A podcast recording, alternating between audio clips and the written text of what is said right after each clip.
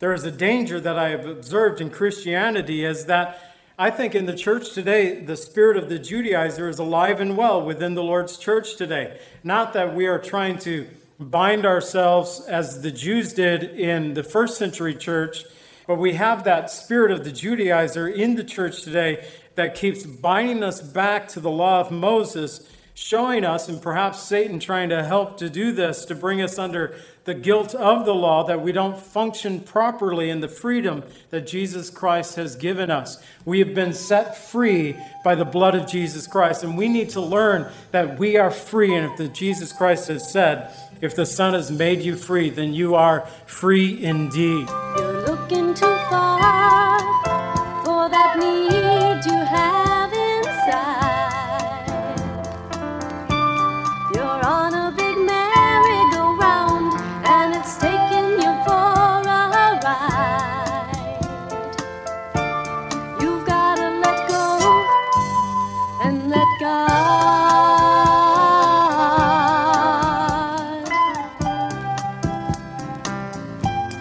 Welcome to the Cleansing Word.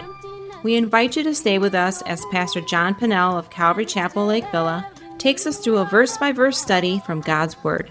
Each Monday through Friday, we'll be airing messages to encourage you in your faith that you might grow in the knowledge of our Lord and Savior, Jesus Christ. I hope that you enjoy this broadcast, and I'll return at the close of this teaching to give you more information about our church and how you can obtain a copy of this message. Now, here's Pastor John with today's message from God's Word. do in your life. He can get rid of pain and get rid of strife.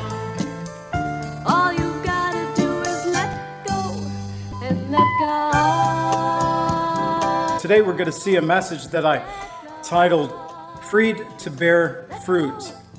In Romans 7 1 through 12, we're going to discover the three points in the message verses 1 through 3. The law has dominion, verses 4 through 6, delivered from the law, and verses 7 through 12, the purpose of the law. And in verse 5, he speaks about bearing fruit unto death, saying, For when you were in the flesh, and the sinful passions which were aroused by the law were at work in our members to bear fruit unto death. So I ask the question as I was looking at this how are the sinful passions aroused by the law? That was a question that I put forth as I was preparing this study. My answer is because with the law comes the knowledge of sin. Nevertheless, where there is no law, there is no knowledge of sin, even though sin still exists. We learn this in Romans chapter 5, verse 13. For until the law, sin was in the world, but sin was not imputed when there was no law. The law lets us know God's standard. It is not that the law unlocks this sinful passion, rather, that the law reveals the sinful passion that we have in our lives. This word for sin, it's hamartia in the Greek. It means to miss the mark. So just get a vision of, we could do it after church if we had time today, but we don't. But up in the garage, there are a couple of bullseyes. I have my bow and arrow and, and my compound bow up there, and, and we could uh, do some target practice. We could see how good we are in archery. Who could hit the bullseye? Not me. Almost every time. I'm excited if I ever do hit the bullseye. I hit the mark. So, hamartia in the Greek, it means to miss the mark. And, and that is kind of the basic meaning of that word. And so, when you apply it to sin, it means that you miss the bullseye. And quite often, we miss the bullseye, almost every time. But we find that the result of our sin is fruit unto death. He's looking back in verse 5 when we were in the flesh, our sinful passions being aroused by the law, being exposed by the law, they were at work in our lives and our members, bearing fruit to death. So the result of that is death. As we learned in Romans 6:23, the wages of sin is death, but the gift of God is eternal life through Christ Jesus our Lord. And so we're to serve then in newness of the Spirit. So we're not under the law, we're free from the law, but it doesn't mean that the law is not important. And in no way do I want to, you to go away thinking, well, I don't even have to pay attention. I think the Ten Commandments is a great standard by which we should conduct ourselves. But we are not bound by that as the Jewish people were prior to Christ. In verse 6, but now we have been delivered from the law, having died to what we were held by, so that we should serve in the newness of the Spirit, not in the oldness of the letter. Here's the struggle that the church had early on. They had a group within the church that came to Jesus Christ that they were called Judaizers because they tried to convince the Gentiles in order for you to be truly saved, you need to not only believe in Jesus Christ, his death, burial, and resurrection, but you need to be circumcised for the guys, and you need to keep the Mosaic law. All of Acts chapter 15 and the uh, Jerusalem Council is all about that issue. Paul and Barnabas uh, came back to Antioch and they discovered that the Judaizers showed up teaching the Gentiles, saying that you need to add to your salvation circumcision and the Mosaic law, and Paul and Barnabas, they got in a, a huge fight.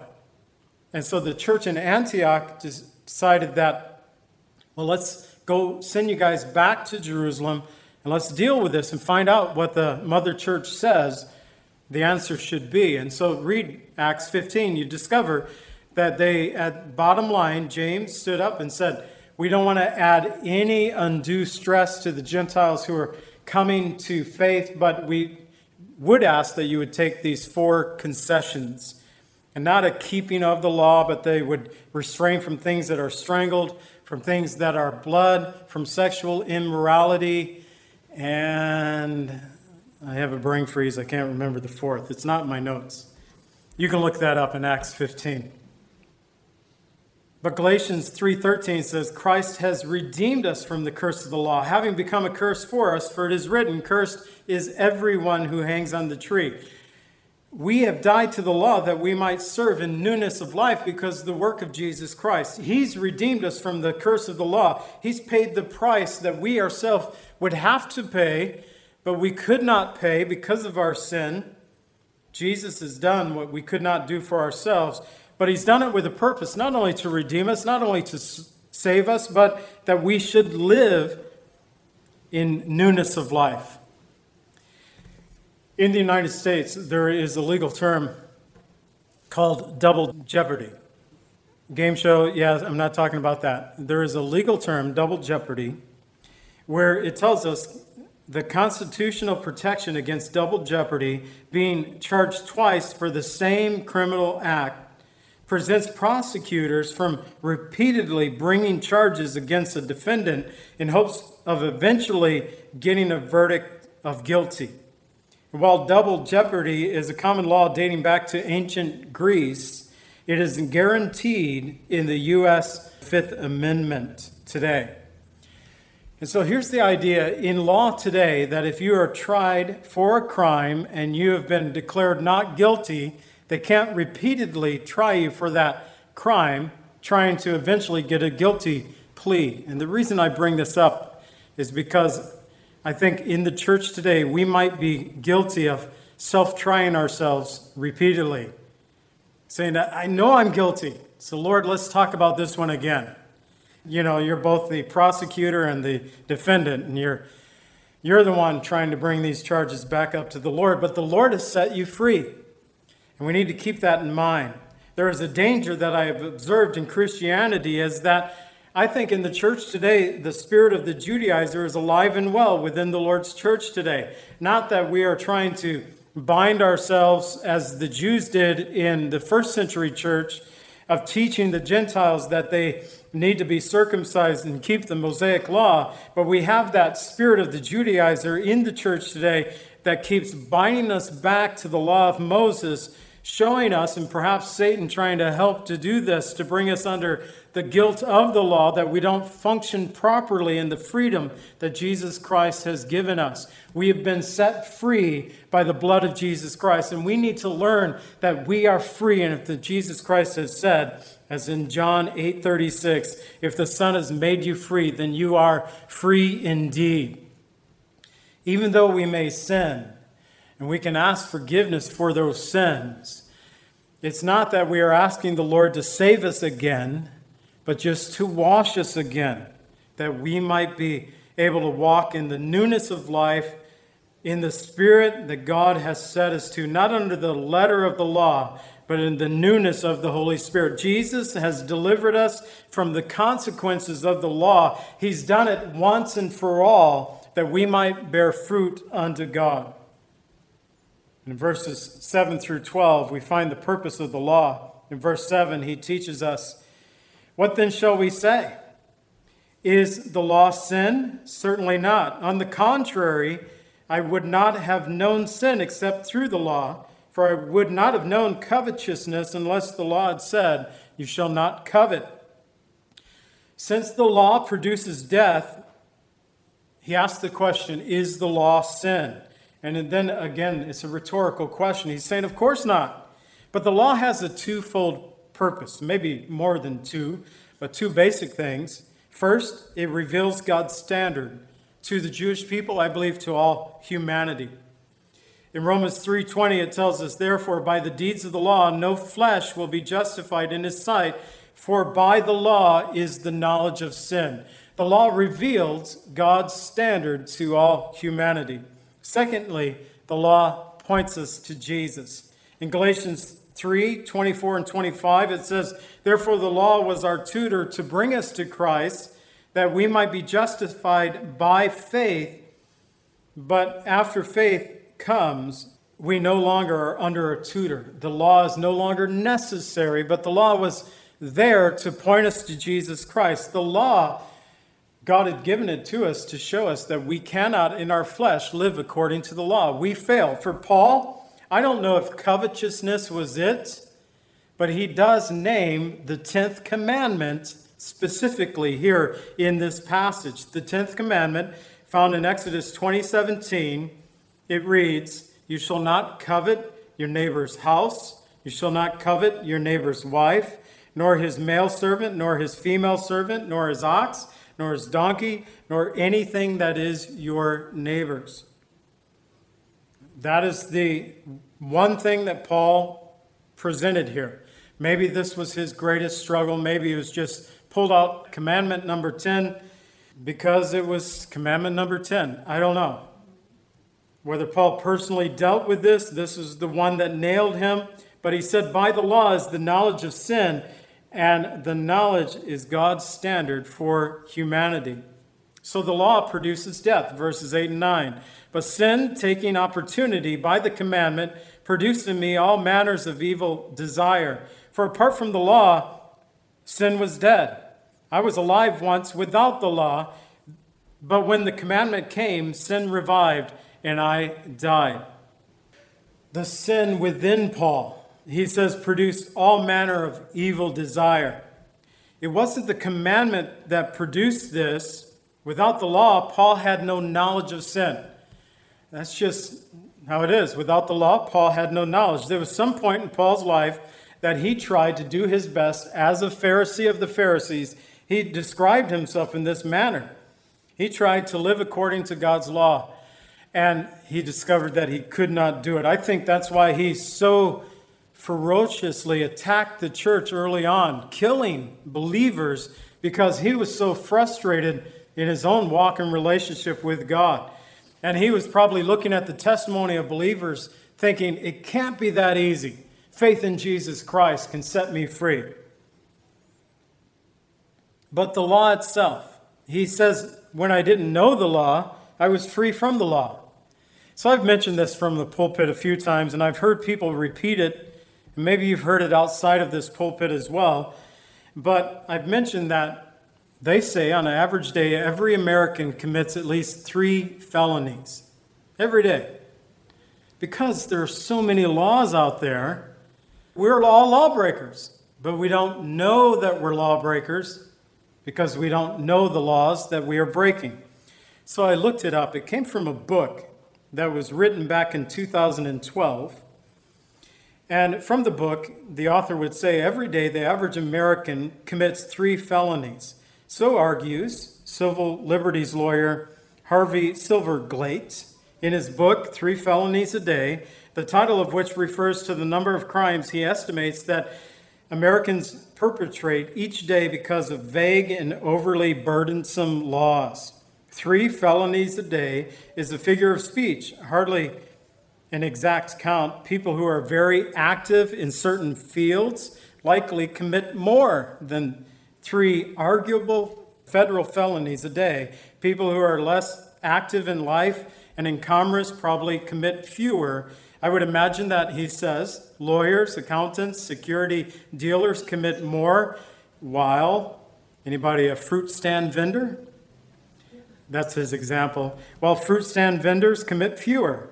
My point was that an active member of our society goes about his or her busy workday without realizing the potential for committing arguable federal felonies in a wide variety of business and personal endeavors, typically on a day. It's a great example, I believe, of what Paul is describing here. Prior to the law, prior to the knowledge of the Ten Commandments, we might say, Paul was going about life and he didn't know that he was a lawbreaker, even though he was a lawbreaker. Here in the United States, we go about our life and we are, whether we're committing three felonies or four felonies or one felony a day, we're breaking the law even though we may not know we're lawbreakers. At other times, we could totally know. Have you ever sat at a stoplight watching a lawbreaker talking on their telephone? Don't they know that you can't hand hold a phone? It's a lawbreaker. Or maybe we're guilty of it because sometimes, you know, someone calls and my truck is supposed to have a speakerphone on it and it doesn't always work and it makes me fiddle with my phone to get it to work. As soon as I pick up my phone, I'm a lawbreaker. Or texting. Don't they know? How are you driving with no hands on the steering wheel while you're texting? Your knees are not adequate. I know they're not. We become knowing lawbreakers, but often unknowing lawbreakers. Paul had felt free from God's law at one point until God's law revealed that he himself was a lawbreaker. Even if covetousness was his only sin, James tells us in James 2, verses 10 and 11 For whoever keeps the whole law yet stumbles in one point, he is guilty of all. For he who said, Do not commit adultery, also said, Do not murder. If you do not commit adultery, but you murder, you have become a transgressor of the law. And we discover as we're closing out here in the last three verses, first of all, the law is holy. Verses 10 and 11, the commandment, which is to bring life, I found brought death. For sin, taking occasion by the commandment, deceived me, and by it it killed me. Paul states in Romans 10:5, for Moses writes about the righteousness which is of the law, the man who does those things shall live by them. And living by God's law became Paul's chief ambition at some point in his life. He believed that through the keeping of the Mosaic law, he could gain life. And yet, the more Paul, prior to Christ, attempted to live by the law, he discovered that he was a failure and he could not do it. So, Paul, talking about his life prior to Christ in Philippians 3, verses 4 through 11, he says, If anyone thinks he may have confidence in the flesh, I more so, circumcised on the eighth day, of the stock of Israel, of the tribe of Benjamin, a Hebrew of the Hebrews. That simply means that in Paul's day and age, he actually could speak the Hebrew language, is the thought behind the Hebrew of the Hebrews because by that time, many of the Jewish people had lost the Jewish language. So, a Hebrew of the Hebrews, concerning the law, a Pharisee, concerning zeal, persecuting the church, concerning righteousness, which is in the law, blameless. But what things were gained to me, these I have count as lost for Christ. Yet, indeed, I also count all things lost for the excellence of the knowledge of Christ, Jesus my Lord, for whom I have suffered the loss of all things. I counted them as rubbish. That's a nice way of saying dung. Rubbish is what the Greek word means, dung, and you know what that is. He says, I count them as rubbish that I may gain Christ.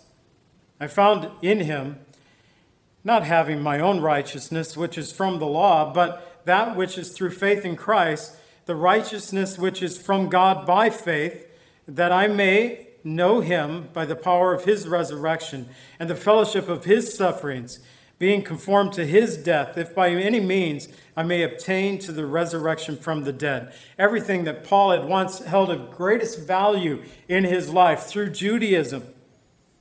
Concerning the, he listed out seven examples there in that passage. The confidence that he might have in the flesh, that he might boast. He says, Now I count them all as loss they were all part of what Paul, uh, his physical and spiritual makeup, they kind of made the man Paul. And yet he no longer held them as a great value because of knowing Christ Jesus. Christ then became the great object and passion of his life. He laid all those other things down for knowing Christ and Christ alone. Therefore, verse 12 the law is holy, the commandment is holy. It is just, it is good. And although the first covenant is good, man's inability to keep the law made it ineffectual. God intended that though our inability to keep the law would point us to Jesus, God never intended, even in, under Jewish covenant, God made a way through the sacrificial system that they could be set free because God knew that they were all lawbreakers.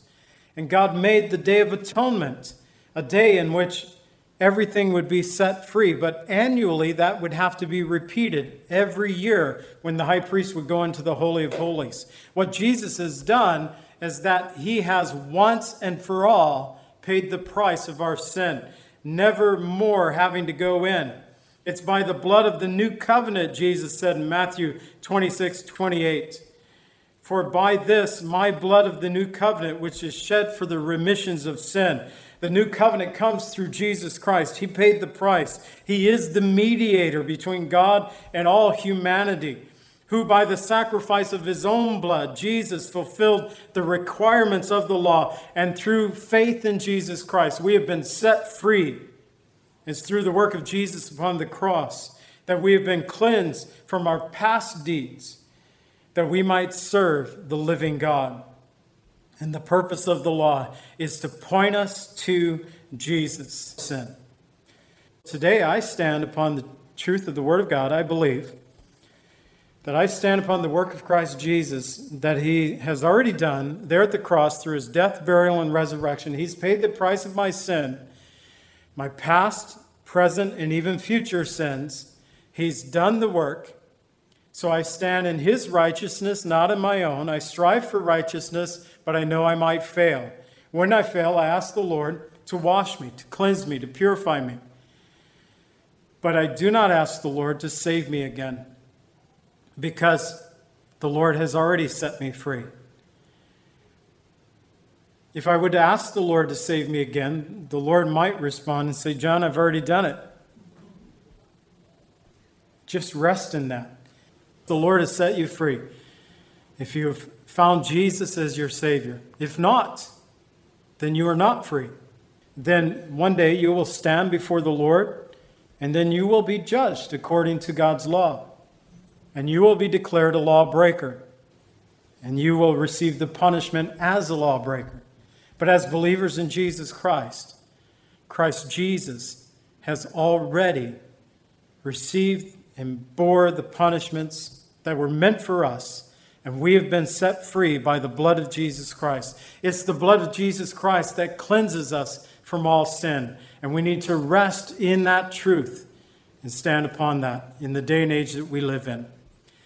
Father, I thank you for your word and for what it teaches us. And I know, Lord, Romans chapter 7, it's a tough one for us. But Lord, if you could teach us anything, remind us today of the freedom that we have in Christ Jesus not freedom to go against your word, but freedom, Lord, to live by the Spirit of God. Freedom, Lord, to live in the fruitfulness that you desire in us. And Lord, though I know that we are guilty, today, Lord, we give you praise and thanksgiving, knowing that you have paid the price of our sin upon the cross, and that through faith in Jesus Christ, We have been set free, and the example of that has been seen through the communion today, through your broken body, through your blood that was shed. Lord, we have been set free. Help us, Lord, to send us forth from this place today, Lord, that we might walk in newness of life.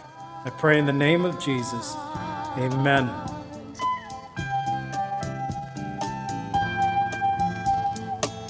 Calvary Chapel is a fellowship of believers in the Lordship of Jesus Christ.